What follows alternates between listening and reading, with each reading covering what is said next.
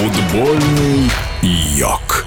Приветствую вас, уважаемые любители футбола. В эфире двухкратный чемпион России по футболу, главный тренер Мухаммедан Индии Андрей Чернышов. Давно мы с вами не общались, мы начали второй этап. Напомню, что сначала 13 команд играют в один круг, потом Таблица делится на две части. Первые семь команд будут бороться и уже начали бороться за первые места, а вторая шестерка выявит команду, которая покинет Лигу сильнейших. Итак, мы провели три встречи уже в этой финальной э, стадии.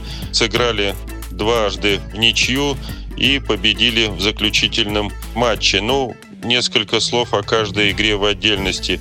Первый матч мы начали очень неудачно в этой финальной стадии. Первый тайм проигрывали со счетом 2-0, играли очень плохо. После перерыва пришлось сделать три замены, чтобы как-то освежить игру. И во втором тайме мы переломили ход матча, заиграли лучше, заиграли быстрее, стали создавать опасные моменты, отыграли один мяч и уже в самом конце додавили соперника. И с углового наш защитник сравнял и сыграли сыграли со счетом 2-2.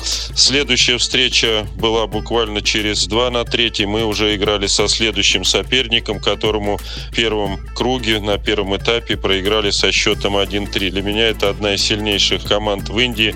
Очень хороший подбор местных футболистов, очень хорошие иностранные игроки. И я предполагал, что игра будет очень сложной. И начали мы матч опять э, неудачно. В первые 10-15 э, минут соперник неоднократно мог отличиться, но спасибо нашему вратарю.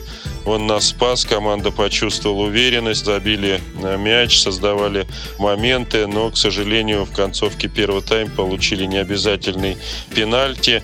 Угрозы нападающий не представлял, но защитник наш нарушил правила, и на перерыв мы ушли со счетом 1-1.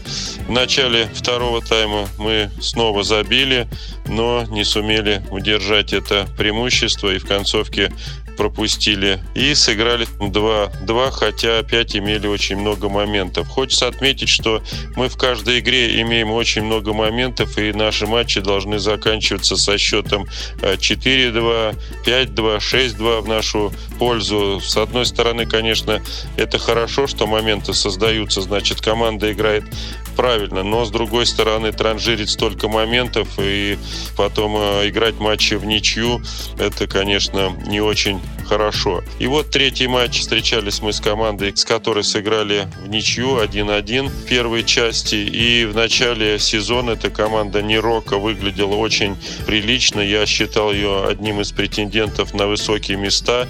И в прошлом году они были в тройке призеров, но вот что-то по ходу сезона у них не стало получаться, и они вот так оказались на пятом-шестом месте, хотя тоже команда приличная, в составе есть два испанских футболиста атакующей линии, но нам после вот трех ничьих подряд, одна ничья в первой стадии, две ничьи уже в финальной стадии, конечно, нужно было выигрывать, и болельщики уже привыкли к победам.